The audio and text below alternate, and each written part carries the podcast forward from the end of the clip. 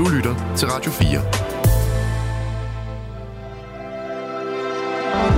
Velkommen til Portrætalbum. Din vært er Anders Bøtter.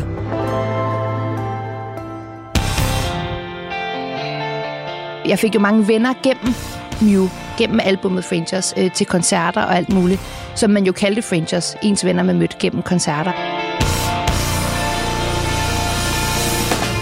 Jeg var jo emo.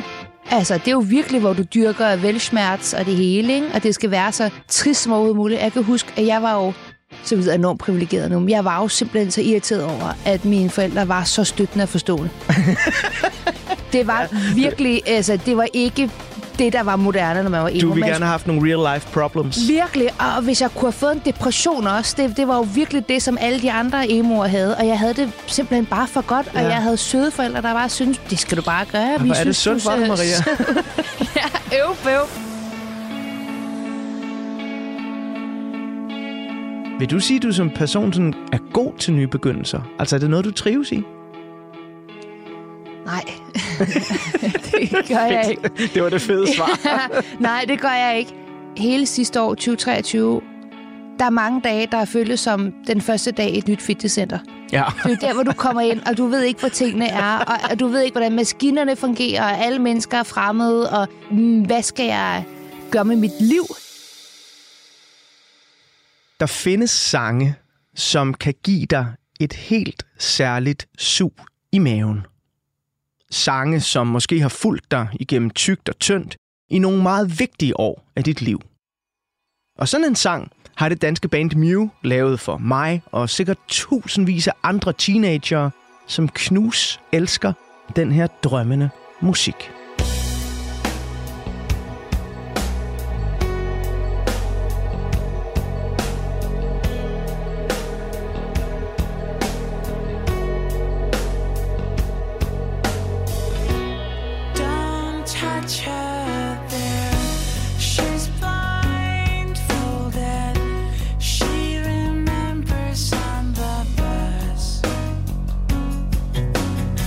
Nummeret She Came Home for Christmas gik i midt-90'erne sin sejrsgang i ungdomsklubber, tidlige online fællesskaber og muligvis også i radioprogrammet Det Elektriske Barometer.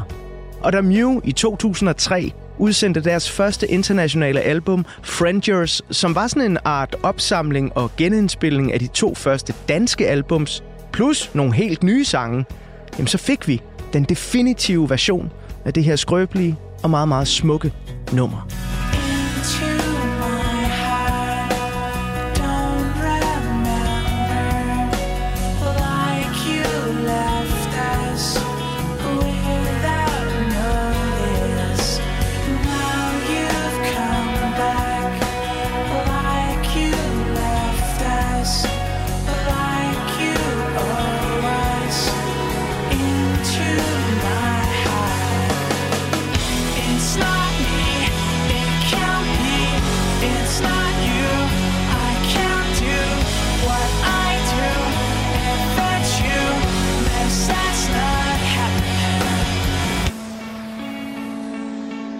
Ugens gæst faldt for albumet Frangers og blev gode venner med den her helt særlige stemning, som Mew kunne frembringe, sådan cirka i år 2005. Hun var kun en 10-12 år gammel, men drømte måske allerede dengang om en fremtid bag mikrofonen eller foran kameraerne. Det er i hvert fald sådan, at hele Danmark mange år senere lærte hende at kende. For i begyndelsen af 2018, der havde Danmarks Radios ungdomsflagskib P3 premiere på programmet Curlingklubben, hvor ugens gæst var vært sammen med sin tro væbner Christian Bunde. Og den dynamiske duo blev nærmest fra de første minutters live radio ufatteligt populær hos en ny generation af P3-lyttere, som var klar til at tale om nogle af tidens store hverdagsemner, samtidig med, at det også var tilladt at dø af grin. Fra 2019 til 2022, der har ugens gæst vundet både priser som eksempelvis årets radioprogram for hendes arbejde i Curlingklubben, der i øvrigt også udvidet konceptet med en række tv-udsendelser, samt den herlige lørdagsunderholdning Fantino mod Bunde og den nu nye podcast Fantino og Bunde. Men udover alt det her, så har ugens gæst også en stærk, aktivistisk, kropspositiv og MeToo-stemme, som har været inspiration og støtte for tusindvis af danske unge. Og lige nu, her i begyndelsen af 2024, der træder hun op i nogle imponerende store sko, som jeg er sikker på, at hun bliver knalddygtig til at fylde helt ud. Ny vært på X-Factor med meget mere. Maria Fantino, hjertelig velkommen til Portrætalbum. Tak. Du har på ret få år, synes jeg, mm. fået vanvittig meget erfaring Ja. bag en mikrofon eller foran et kamera. Men bliver man alligevel en lille bit smule nervøs, når lysene så tænder, og man står foran kameraet og skal optage sine første minutter af X-Factor 2024? ja, sindssygt. Øhm, fra radiomenneske til radiomenneske, det er jo noget, øh, man altid får at vide, kaldes øh, kilometer i benene. ja. Og det er, når man har lavet ufattelig meget radio, som jeg alligevel nåede, når man sender fem gange om ugen i fem år, øhm, så lærer man, hvor knapperne står, og hvor hurtigt man kan snakke. Og nogen kan sige til mig, tal i 30 sekunder, og så kan jeg ramme det nogenlunde, uden at have en timer på. Men selvom man har mange kilometer i benene, så er det også hele tiden nogle nye veje, man skal køre på. Øhm, og det giver selvfølgelig et kæmpe sus i maven. Og det skal det også være. Hvis jeg øh, skulle lave auditions til X-Factor, og var fuldstændig ligeglad, og følte, at jeg havde lavet det tusind gange før, så skulle jeg finde mig et nyt job. Så jo, der har været... Det her, det er jo virkelig året med mange første gange. Første auditions, første deltager, første bootcamp, første six chair challenge. Og hele tiden går jeg igennem alle de her følelser. Spænding, nervøsitet, tvivl, glæde, det hele. Og det skal jeg, det skal jeg nyde, fordi man får kun én første gang. Åh, det er en god pointe, det Mm. der. Man får kun én første gang. Ja. Og det er nemlig med at nyde det, øh, uanset om man så netop er hamrende nervøs, eller det hele det sidder inde i en. Fordi det kan man bruge til noget godt også. Ja, ja, altså første gang er jo det hele på, på godt og ondt. Det er jo både gode følelser, og det er masser af ja, tvivl. Den her udgave af Portrætalbum, som Radius 4 så lytter og lytter til lige nu, den er optaget cirka halvanden måned før premieren på 2024-udgaven af X-Factor. Så vi sidder her i slut november, så det er jo begrænset, hvad du kan fortælle os om den her helt nye sæson. Men jeg kunne godt tænke mig at høre lidt fra dit perspektiv, bare sådan, så alle de her følelser af nervøsitet og, og, og så videre, er du landet i dem nu? Er du glad for, hvad I er i gang med, og hvad I har fået i kassen? Ja, altså nu har jeg faktisk optaget alt det, som ikke er live. Åh, oh, Hvilket er, er rigtig vildt. Hvilket også betyder, at, øhm, at, at den fuldstændig... Alt, hvordan skal man sige det her? Lige nu har jeg optaget alt muligt fuldstændig uspoleret af andre menneskers holdninger. Og det, det har jeg prøvet at, øh, at nyde. Jeg har kunne gå til bootcamp og Six Chair Challenge øh, i lige det tøj, jeg havde lyst til, uden jeg vidste, hvad Begitte og Henning og alle mulige andre på Facebook synes om det. Og jeg har kunne snakke og kramme og grine, uden jeg har ligesom været malet af, hvad andre mennesker tænker. Og jeg har tænkt mig at gøre en dyd ud af og lade være med at lade det påvirke mig, men jeg er også pinligt bevidst om, at jeg lige nu har været i en meget privilegeret situation. Fordi, som jeg sagde før, man har kun én første gang. Og det her det er den eneste gang, jeg har lavet X-Factor uden at vide, hvad folkets mening er om mig. Så øhm, jeg håber, de kan lide det. Der er noget tid til at gå og øh, tænke over det i hvert fald, Ja, og, og, og bygge noget op ind i sin lille mause. ja, for pokker.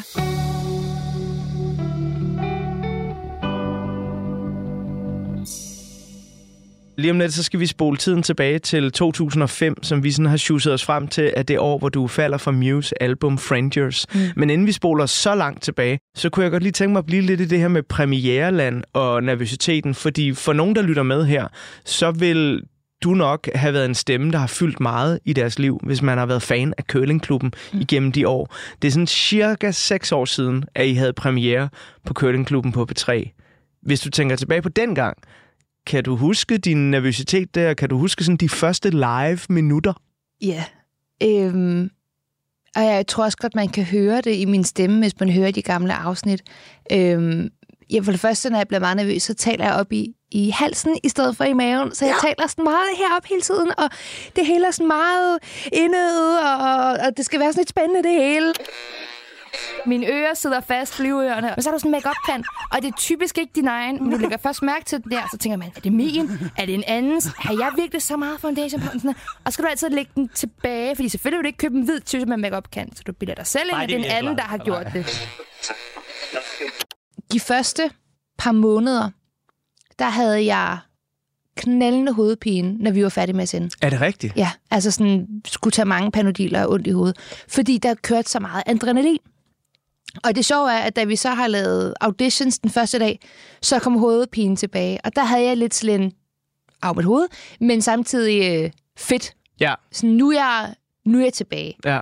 Fordi jeg, jeg nåede også bare lige til sidst med nogle af de her tv-ting. Øhm, selvom det var nye koncepter, Christian og jeg lavede sammen, så var det på en eller anden måde det samme igen. Nu skal I prøve noget nyt her, nu skal I prøve noget nyt her, og så var det landet eller præmissen, der blev skiftet. Mm, det er jo var, trygt det var trygt, og det var lidt det samme. Så der, og det var mennesker, jeg kendte godt, så der røg noget af nervøsitet, men derfor så røg noget af nerven også.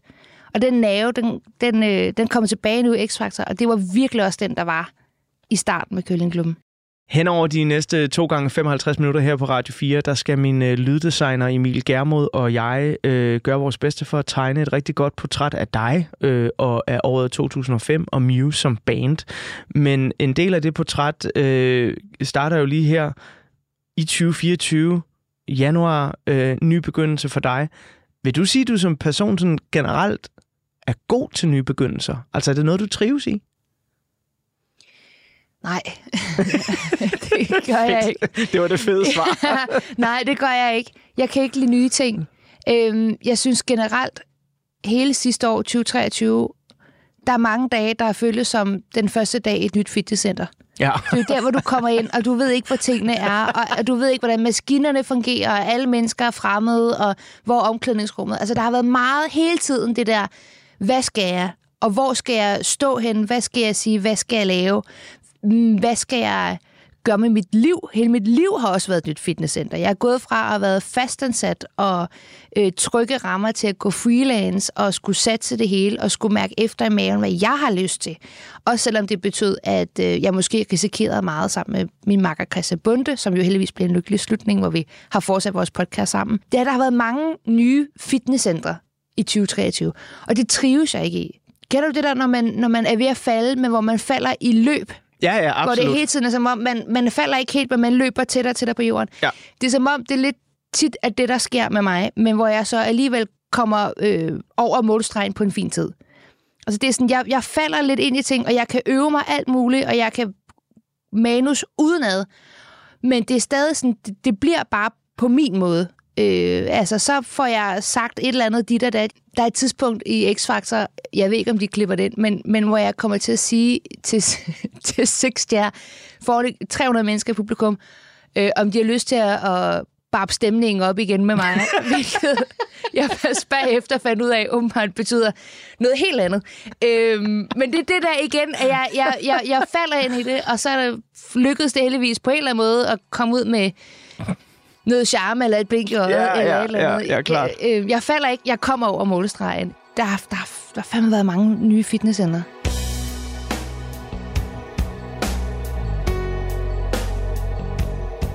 Lige om lidt, så vil jeg bladre op på den første side af portrætalbummet, hvor der er billeder af dig fra året 2005, som jo er det år, hvor du øh, støder på Muse album Frangers. Og opmærksom Radio 4-lyttere og Mew-fans, de vil måske allerede nu notere sig, at 2005 det jo faktisk er året, hvor Mew udsender opfølgeren til Frangers-albummet. Det album, der hedder Mew and the Glass-Handed Kites.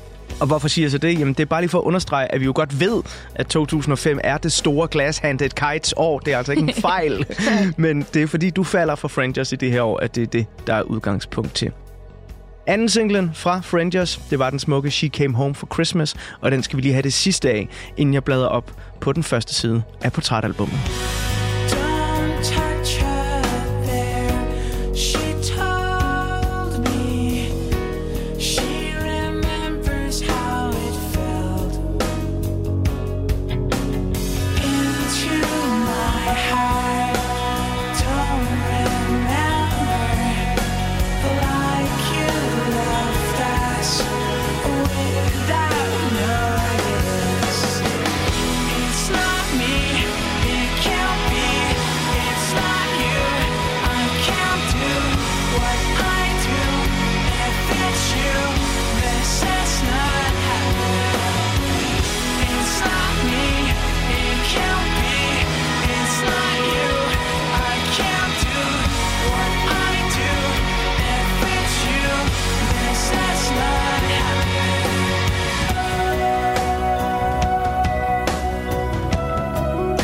Smukke toner fra Mew fra albumet Frangers fik I her anden singlen She Came Home for Christmas.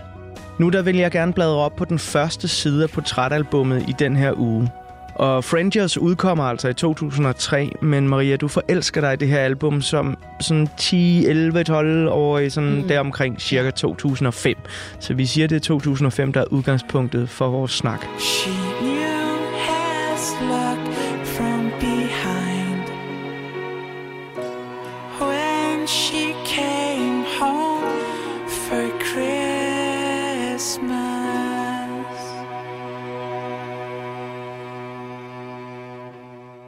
På den her første side af portrætalbummet, der er der billeder af den øh, 10-11-årige Maria Mm. i hendes barndomshjem. Mm. Hvad er det for et sted? Min far formåede i 80'erne, som jo kan gøre en rasende nu, øh, at købe en rigtig stor andelslejlighed på Østerbro i København for et SU-lån. som Ja. gør mig fuldstændig rasende. Ja. Øh, selvfølgelig en dejlig barndom.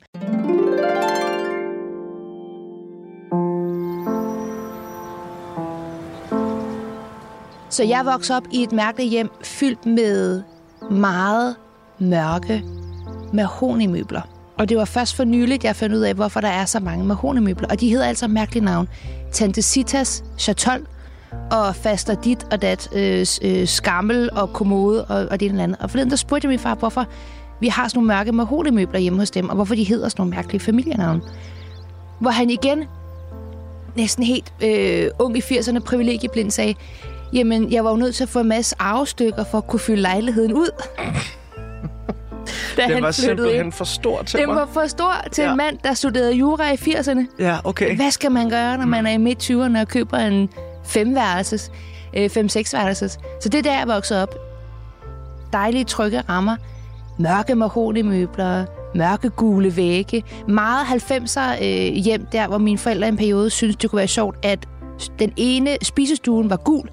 Så øh, stuen var gul, spisegul øh, stuen skulle være rød, og så skulle kontoret jo være grønt. Ja, ja.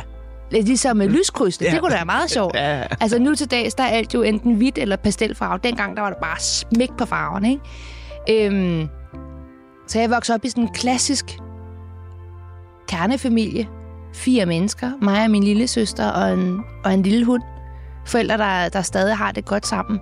Og hvor der også... Øhm, der har været så trygt, at jeg har kunnet få lov til at svælge rigtig meget i mange mørke følelser. Og det kan jeg, det jeg først kunne mærke, efter jeg flyttede hjemmefra, hvor jeg sad og hørte øh, Joy Division. See the danger.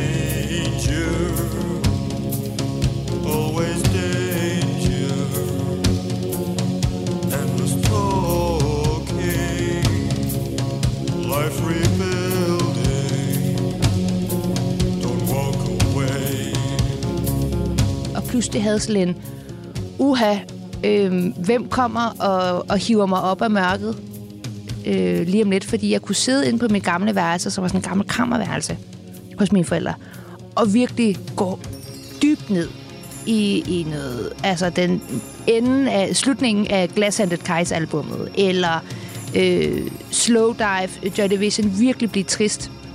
Og så kunne jeg åbne døren ud til den gule stue, og så ville mine forældre sidde der.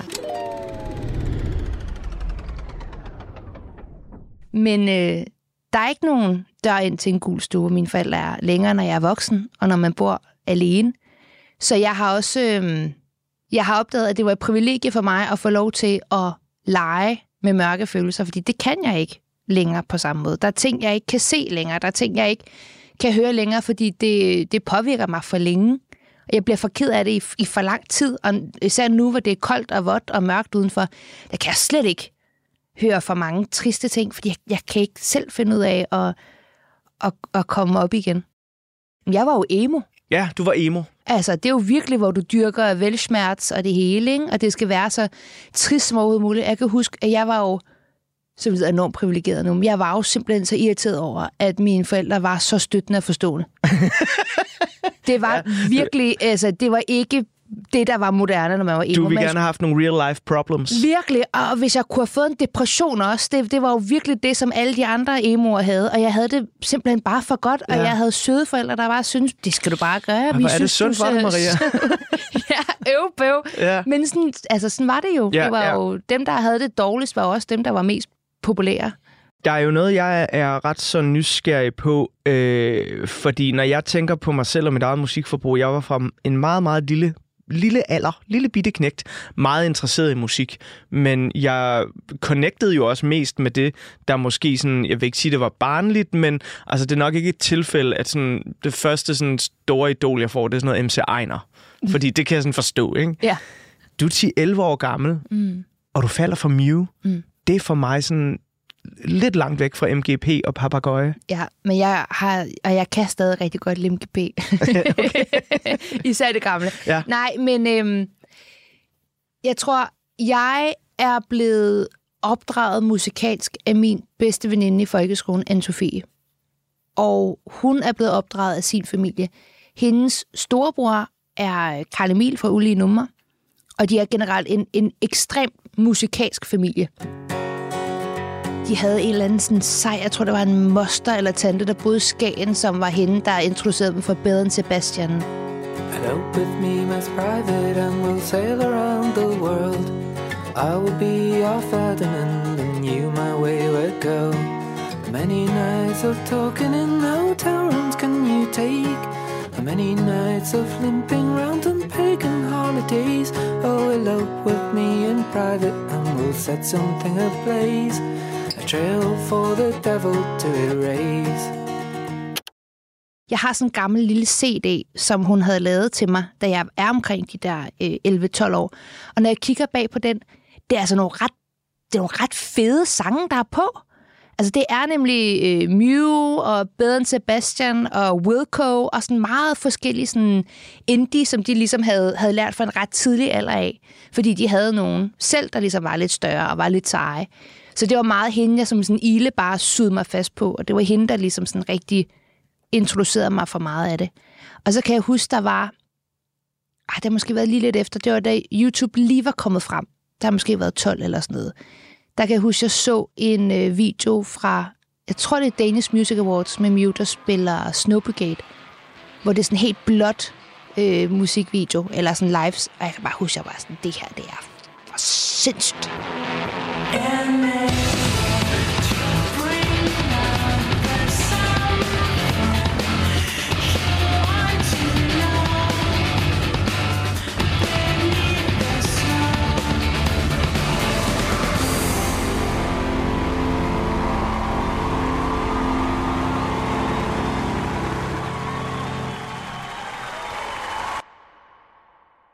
Kan du ikke lige prøve at tage os med tilbage til 2005? Hvad er det for noget, for noget musik, der rammer dig? Altså, hvordan føles det der i 10 års alderen?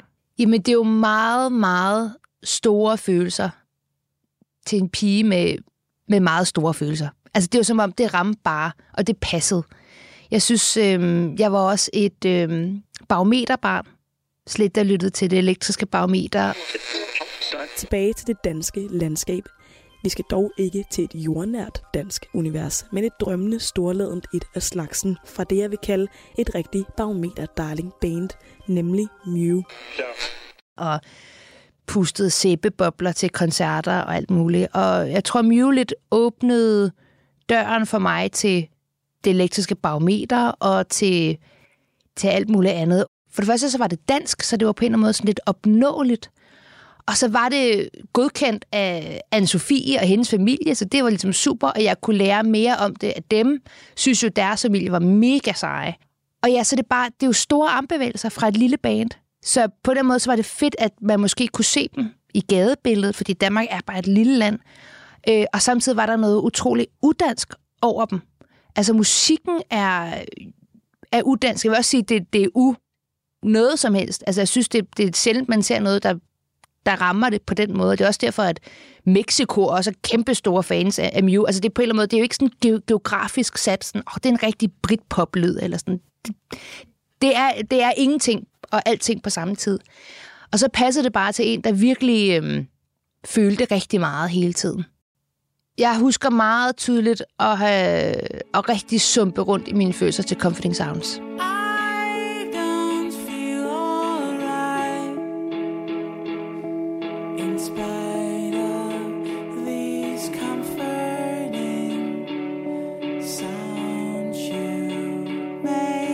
Det er meget smukt.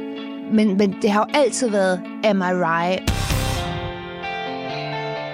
Og 156. From my bed, I can see your house, and when the lights are on, I can watch you move. Og 156 har jo, har jo betydet noget på mange punkter. Altså, det jo sådan, jeg tror, jeg har mange billeder på Facebook, jeg har taget, da jeg var lille, øh, fra, øh, når man så tallet 156, Ja. så skulle man tage et billede. Øh, jeg fik jo mange venner gennem Mew, det, altså gennem albumet Frangers, øh, til koncerter og alt muligt, som man jo kaldte Frangers, ens venner man mødte gennem koncerter og alt muligt. Øhm, og vi havde ligesom det her community, hvor når du så tallet 156, så skulle du tage et billede. Jeg oprettede jo også en Facebook-fanside, der hed I am a Fringer, da jeg var lille. jeg kender dem, der har lavet øh, Smukke Bo, øh, face, øh, Facebook-fansiden. Øhm, og Amarai er jo bare det, der på en eller anden måde er titelmelodien for hele Frangers albumet for mig nu. Altså det, det, er, det er klassikerne, som omfavner hele Frangers albumet, og på en eller anden måde hele, hele Mew. Jeg var til en koncert i 2021, tror jeg, hvor de spillede hele uh, And the Glass-Handed Kites-albummet fra start til slut. Og det var sådan, det var fantastisk, og så slutter de af med at spille Fringers. Og det var som om, at der, bare, der sker bare et eller andet i, i, sådan, i sådan en koncertsal, når den kommer. Altså det er sådan, du, du kan ikke rigtig have en koncert, uden den er med så synes jeg, at det også er på sin plads her i del 1 at tage det her helt fantastiske åbningsnummer, eller i hvert fald, hvad vi kan nå af det.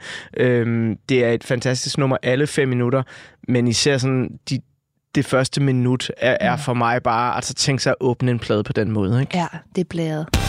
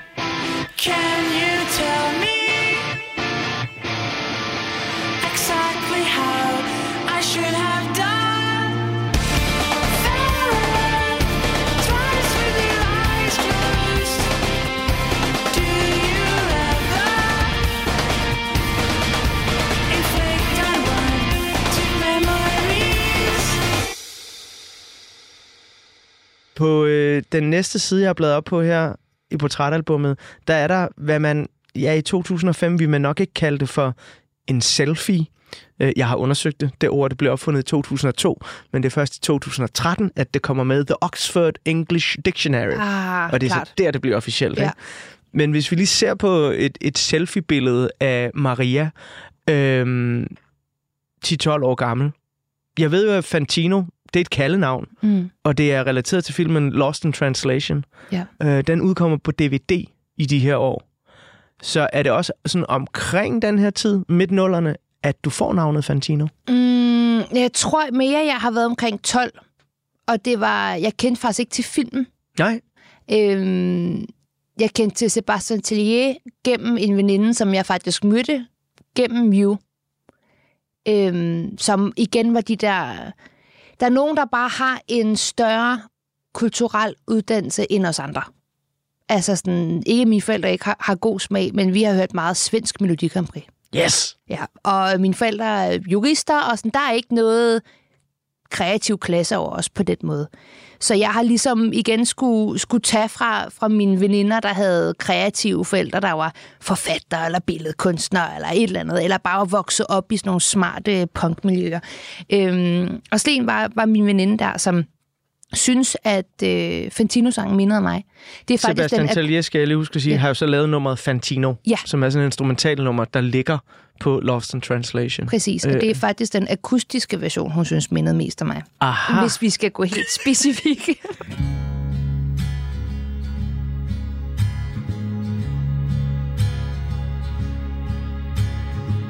Det er med også kulturel kapital galore. Jeg har fundet en akustisk version af et instrumentalnummer fra en film, der hedder Lost in Translation. Og jeg synes bare, at den akustiske version minder Det det. så meget om dig, skat. Jeg havde jo ikke en chance.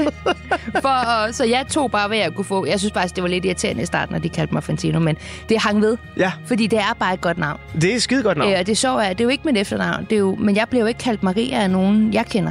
Nej, Alle mine venner kalder mig jo Fantino eller kendenavne ja. ud fra det. øhm, så når folk siger Maria, så tænker jeg tit, åh oh, nej, hvad har I gjort? Ja. Det, det skæld ud navn. Prøv at høre, det er det samme, når folk de siger Anders. Ja. Øh, så, hvad? Øh, Hvad har jeg jeg, jeg hedder Bøtter. Ja. hvad, hvad, hvad, hvad, hvad, har jeg dog gjort, Ja, skal jeg betale skat, eller skal jeg skilles ud? Ikke? Ja, lige præcis. Dejligt at få på pladsen også, hvor, hvor dit øh, formidable efternavn øh, kommer fra. Fordi jeg, jeg var jo også af den opfattelse, dengang Curlingklubben startede. Jeg tænkte sådan, fedt mand, og de, de har fået en dansk italiener med ind på P3. Det er sgu da optur. Det, vi trænger til sådan lige at Ja. mixe den lidt op ude på Ej, Good Old det- Danmarks Radio. Det er stadig danskere. Ja, okay. Ja. Prøv at høre, vi skal lige bladre op på den næste side lige om lidt, hvor der er et billede af året 2005, så vi alle sammen lige kan blive sådan lidt klogere på, hvad der sker i den store verden, hvad der sker her i Danmark, og hvad der sker med musikken i øh, det år. Øh, jeg har igen været nede i ordbogen, og så, så tænkte jeg, jeg vil bare lige finde nogle af de nye ord, der bliver optaget i den danske ordbog mm-hmm. i 2005. Øh, der har vi store hits som øh, aquaspinning, altså spinning øh, i vand. Jeg ved Ikke, Sindssygt. hvad det, ja, sindssygt, ikke? Øh, så har vi det fede ord parkour. Åh oh, ja, det var rigtig stort. Det var kæmpestort. Og den her vil du elske. Øh, kært barn har mange navne. Bevidsthedsarmbåndet, velgørenhedsarmbåndet eller støttearmbåndet.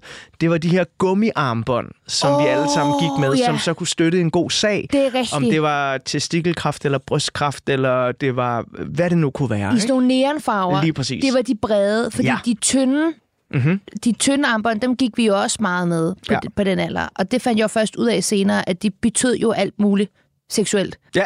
At et sort armbånd betød, at man havde haft anal sex eller et eller andet forfærdeligt, og så gik vi rundt som 9-årige ja, se med mig. 15 sorte armbånd. Bare Helt fordi man var emo, ikke? Ja. Altså, øh, er de mere sådan øh, uhyggelige ting? Happy slapping var en ting. Altså, Det kan vold, jeg godt huske. Ja, vold det var filmet med en skole. mobiltelefon. Ja, Øh, ulækkert. ja Virkelig super nøje. Også fordi det var jo også... Det kan ikke men der var også dår, altså, du kunne ikke se, hvad der skete på en video, så det var sådan, ikke, ikke at det gør det bedre, men Nej, det var nej. bare fuldstændig absurd. Jamen, det, det var lidt af de ord, øh, der kom på det tidspunkt. Og øh, måske, Maria, så kan du huske mere fra 2005, øh, når jeg lige om lidt øh, tegner et lille portræt af året. Øh, inden da, så skal vi lige have lidt af et af mine egne favoritnumre. Jeg har øh, tilladt mig at øh, tage med i udsendelsen her. Det her det er en lille smule af nummeret Snow Brigade. And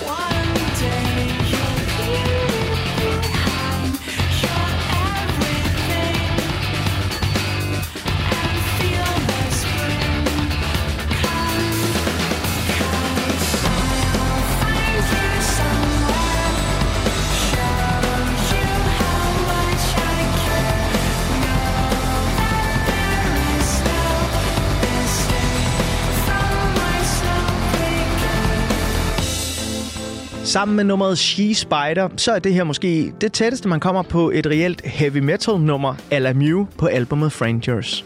Og det er altså et album, som ugens portrætalbumgæst Maria Fantino falder for, da hun er cirka 10-11 år gammel i 2005. Men hvad var det egentlig for et år? Jo, hvis du lige smider tidens mode på, det kunne for eksempel være en trokkerhat, et par skinny jeans, der strammer af helvede til, en t-shirt med ironisk tekst, vinterens svar på Crocs, den populære vamsede Uk støvle, ja, så har du altså en løs billet til portrætalbums klassiske, populære tidsmaskine. –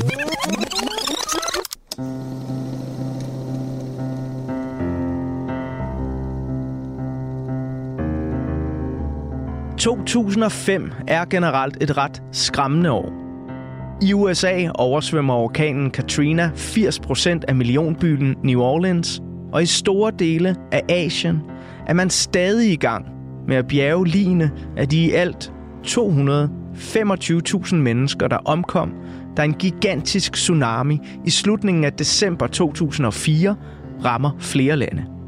Herhjemme i Danmark, der bliver ugebladet Se og Hør nødt til at tilbagekalde deres blade i begyndelsen af 2005. Det sker efter massive protester fra deres forhandlere over forsider, som svælger i lemlæstede lig fra katastrofen. Og som om det ikke var nok, så rammes Europa også af et voldsomt terrorangreb.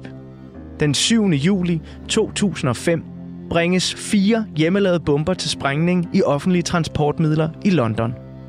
Den ellers altid travle britiske hovedstad lammes i nogle helt forfærdelige timer, som ender med, at 52 mennesker dør, og 700 bliver såret.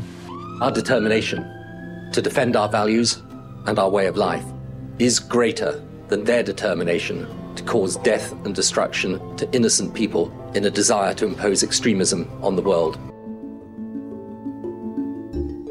Når der er behov for at flygte lidt fra hverdagens grumme realiteter, så er der dog heldigvis masser af eskapisme fra underholdningens og sportens verden, hvor en ny ung fodboldspiller ved navn Lionel Messi bliver den yngste til at score for FC Barcelona nogensinde.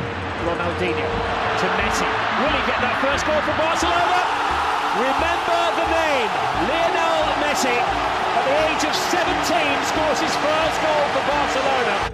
Og det gør han i året, hvor J.K. Rowling udsender den 6. Harry Potter-bog, den om halvblodsprinsen. Og hun til og med kan se filmatiseringen af Harry Potter og Flammernes Pokal slå billetsalget til den nyeste Star Wars-film, og dermed blive den mest sete biograffilm i 2005. I was just wondering if maybe you wanted to go to the ball with me. Mr. Weasley, place your right hand on my waist.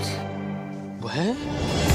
I musikkens verden, der præges hverdagseskapismen af gamle stjerners fald, nye alternative bølger, samt nogle både gode og virkelig irriterende superhits. Michael Jackson får afgjort en del af sin juridiske skæbne, da en amerikansk jury efter syv dages grundige overvejelser vælger at frikende ham for alle de 10 punkter om seksuelle overgreb, som han stod anklaget for. Jurors who acquitted Michael Jackson of molesting a child are speaking out today in the wake of the shocking documentary Leaving Neverland.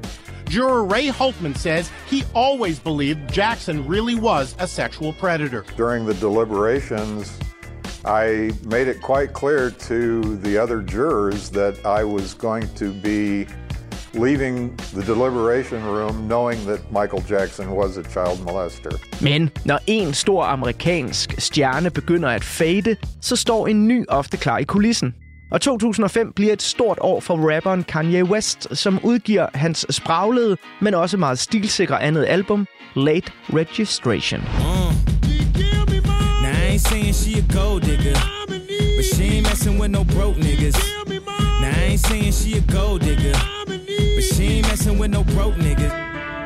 Her i Europa, der går vi meget op i to nye udgivelser især. Engelske Coldplays nye album X and Y, og så verdens mest enerverende, irriterende internet skraldespands svenskerfænomen Crazy Frog, som hitter kæmpestort med nummeret Axel F. What's going on?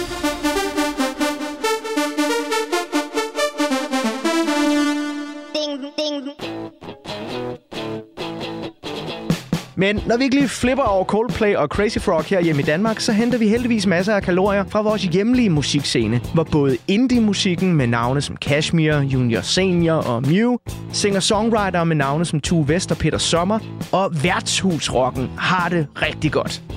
Da Danish Music Awards hylder 2005-udgivelserne ved prisuddelingen året efter, så bliver årets danske sanger inde, Tina Dikov, Nobody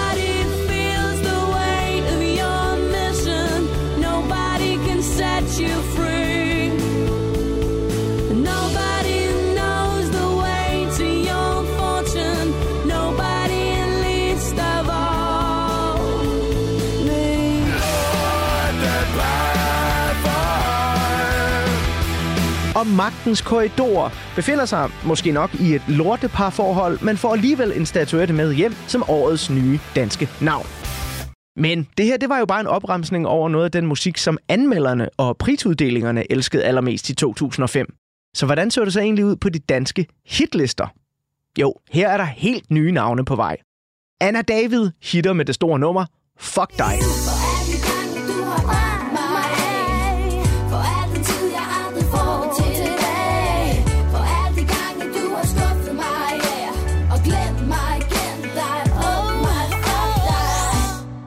Og selvom det forholdsvis nye band Nephew egentlig udgav deres andet album, USA DSB, i 2004, så hitter singlerne fra albummet langt ind i 2005.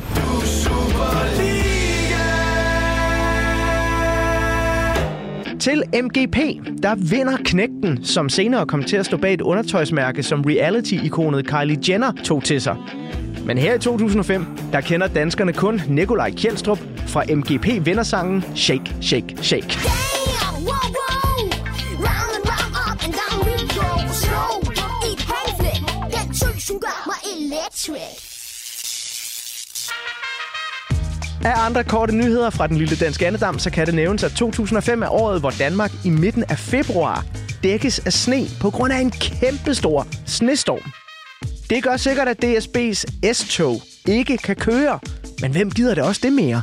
For de bliver nemlig under en del protest gjort røgfri senere på året. Når sommeren så titter frem i 2005, så kan alle københavnere tage ud til den officielle åbning af den helt nye Amager Strandpark. Og det sker jo et samme år, som Socialdemokraterne taber valget til Venstre, og formand Mogens Lykketoft går af. I kulissen står de unge idealister, Frank Jensen og Helle thorning klar til at kæmpe om formandsposten. Så var der lige en lille overflyvning af året 2005, og jeg er sikker på, Maria, at nogle af de her ting, det flyver fuldstændig forbi næsen på en 10-11-årig, mm. og andre går ind. Øh, Jeg lagde mærke til en smuk reaktion, da jeg nævnte MGP-vinderen, som nu jeg- laver undertøj, der bliver båret af Kylie Jenner. jeg har noteret tre ting. At man kunne ryge et S-tog. Ja. Det har jeg lyk- lykkeligt glemt. Coldplay og Crazy Frog siger virkelig meget om musikscenen dengang. og så har jeg bare skrevet Nikolaj undertøj. Hvad, hvad, hvad er det for et undertøjsmærke, han har? Jamen, han har simpelthen et undertøjsmærke. Nu vil jeg ikke sidde og gøre reklame her, men man kan jo bare google Nikolaj? Kjeldstrup øh, og Kylie Jenner, og han har simpelthen et undertøjsmærke, som så, jeg tror, jeg ved ikke, om de er sammen længere, men han havde på et, det tidspunkt, hvor han starter det her, en øh, kæreste, der er model og har gode internationale kontakter osv. osv. Og hun har ligesom en tæft for, hvad mangler der i markedet. Altså, hvor, hvor kan vi ligesom komme ind og lave noget, ikke? Og han designer så øh, det her undertøj, eller han, han har i hvert fald et firma, hvor der er nogle designer, der så laver det, og det synes Kylie Jenner bare er det fucking fedeste. Hvor er det? Det anede jeg ikke. Det er ret sindssygt, ikke? Ja, men generelt virkelig dejligt med sådan en recap, fordi det er rigtigt, jeg ved ikke rigtig noget om, hvad der skete i 2005, fordi man, man bliver skærmet for mange ting, Ja. og fordi man måske også bare ja, sumper lidt rundt i sin egen følelse og leger lidt med noget bilderbær og med, nogle, med noget musik og sådan noget, og ikke rigtig ved, hvad der, hvad der sker, Ja. især politisk. Ja, ja. No idea. Så noget som nogle af de her store katastrofer. Øh, altså, øh, jeg, jeg tænker, det, det- det må immer væk alligevel have været svært. Øh, ligesom ikke på en eller anden måde, nu ved jeg jo ikke, om du kan huske det, men for eksempel den her tsunami øh, dræber 225.000 mennesker, terrorangreb i London og sådan Ja. noget. Er det noget, dine forældre snakker til jer om i barndomshjemmet, eller bliver I netop bare sådan mest skærmet af, og det skal børn ikke vide noget om? Mm, jeg er ret sikker på, at de snakkede med os om det. Øhm, jeg kan huske 9-11, det husker jeg ikke noget om. Nej. Det tror jeg måske, de har skærmet mig om. Det var selvfølgelig også nogle år før, jeg tror, jeg har været seks år eller sådan så det tror jeg, jeg har været for lille til, at de har vel snakke med mig om. Øh, tsunamien kan jeg tydeligt huske. Øh, især fordi jeg gik i klasse med et tvillingpar, hvis far var i Thailand på det tidspunkt. I, i nærheden af, hvor tsunamien ramte. Så det var sådan ret uhyggeligt. Øhm, og jeg kan huske, der var støttesangen, og nemlig de der armbånd. Og jeg tror også, det var første gang, man sådan rigtig mærkede øhm, velgørenhed. Ja. Altså, hvor det var sådan, nu samles folk, og folk laver velgørenhedssange, og vi skal gøre noget, selvom det ikke er noget, der sker i vores eget lille land. Vi bruger så meget tid på at bekæmpe hinanden nu Sig mig, hvad vil der ikke ske, hvis vi glemte hinanden nu? Og der er børn, der mangler en mor nu Tænk at tingene kan se så sort ud Ufatteligt, uden det ekstreme Verden vender, når du mindst venter det Det er dit ansvar. Skæbnen tager. Må hvordan vi gør, hverken går til eller fra.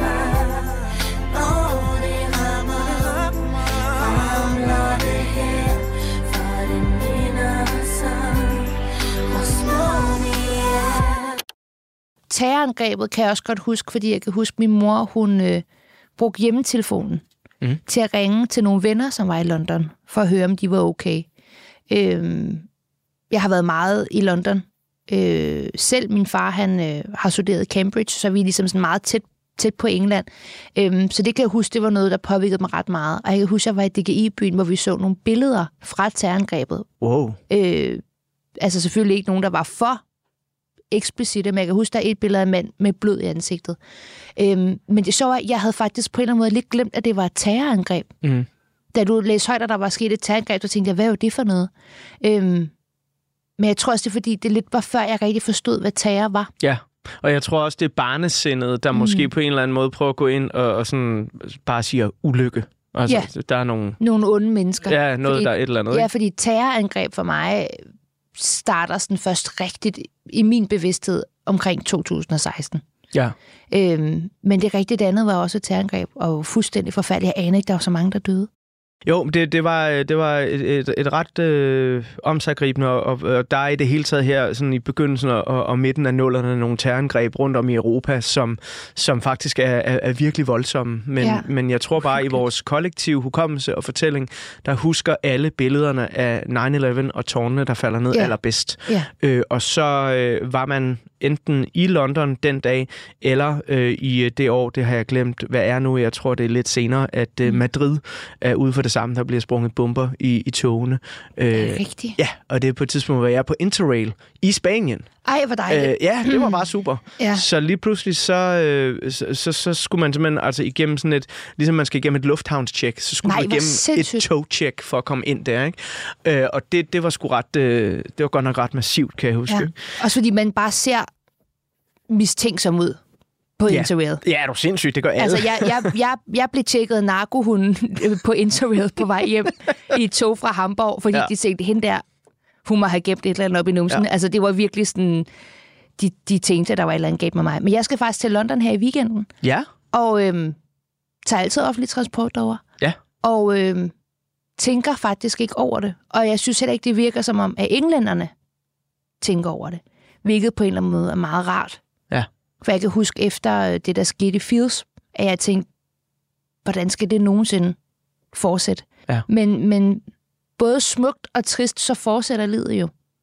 Øhm, ja, som jo på en eller anden måde er, er, dejligt og også mærkeligt. Jamen det er det lige præcis, og det er jo også derfor, at øh, de her små portrætter af årene øh, gør jeg meget op i at sætte øh, tingene i et relief, både med, med, med nogle af de store uhyggelige overskrifter og nogle af de sådan, øh, lidt mere underholdende. Øh, når vi nu kommer til underholdning nu, mm. jeg, jeg, du sagde det selv helt perfekt, at vi elsker Coldplay og Crazy Frog, siger alt om musik. År. Boden. Anna tror jeg også er omkring. Det er sådan der. der omkring også, ja. Jag känner bort Hon heter Anna, Jamen, jeg kan huske noget, Boogie-listen var jo sådan så skizofrent Ja. i et par år, fordi det nemlig var sådan noget Boden Anna, og så noget Tokyo Hotel, eller et eller andet, og noget Nephew. Og noget det var System of a Down. Ja, og... det, hvad er det her for en sindssyg blanding? ja, ja. Jeg har jo været i en alder, hvor vi jo stadig har hørt øhm, alle de ting, man hører, når man er 10, 11, 12 år.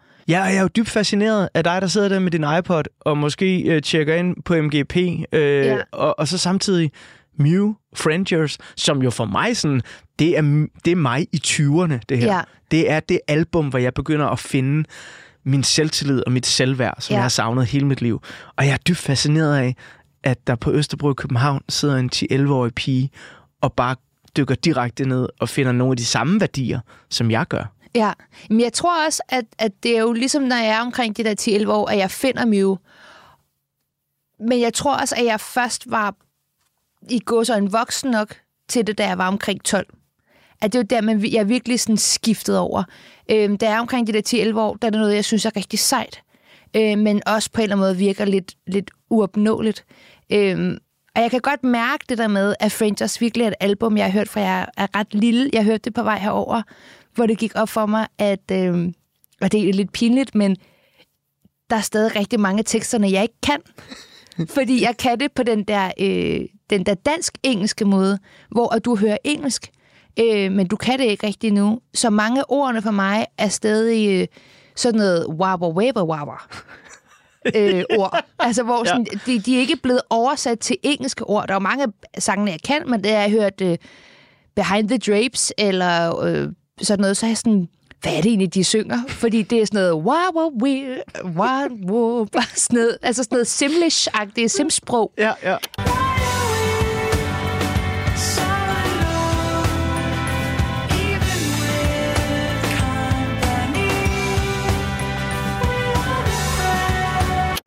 Tiden løber, når man er i godt selskab, og jeg skal øh, til at klappe portrætalbummet sammen for den her første del. Når jeg åbner portrætalbummet igen, så går vi i gang med øh, del 2. Hvis du lige nu podcaster portrætalbum, så kan jeg sige, at del 2 allerede ligger klar, hvor du har fundet det her afsnit, eller i Radio 4's app, hvis øh, du gerne vil bruge den. Og i del 2, jamen, der tegner jeg et lille portræt af Mew, så vi kan blive lidt klogere på, hvem de egentlig er som band. Og så skal vi jo også se nogle portrætbilleder af dig, Maria, her fra 2024. Øhm, det sidste, jeg vil sætte på i den her time, det er et nummer, som øh, også oprindeligt var at finde øh, på en af de tidligere plader af Mew. Her voice is beyond her years. Nu har vi snakket sammen i en, ja, godt og vel 45 minutters råbånd er det blevet til. Mm. Og det slår mig lidt, selvom du sådan siger, at som 10-11-årig, der er Mew, det, det var noget, der var lidt sejt, og du begyndte først sådan at forstå det, da du var 12 år. Mm. Det er stadig meget ungt. altså, og, og derfor synes jeg, at Her Voices Beyond Her Years er et passende nummer at gå ud på i den her første del. Øh, for jeg synes, du virker som en meget mm, sådan moden barn på en eller anden måde. Er der sådan lidt, lidt gammel sjæl inde i dig? Ja, jeg var meget gammel, klogt barn.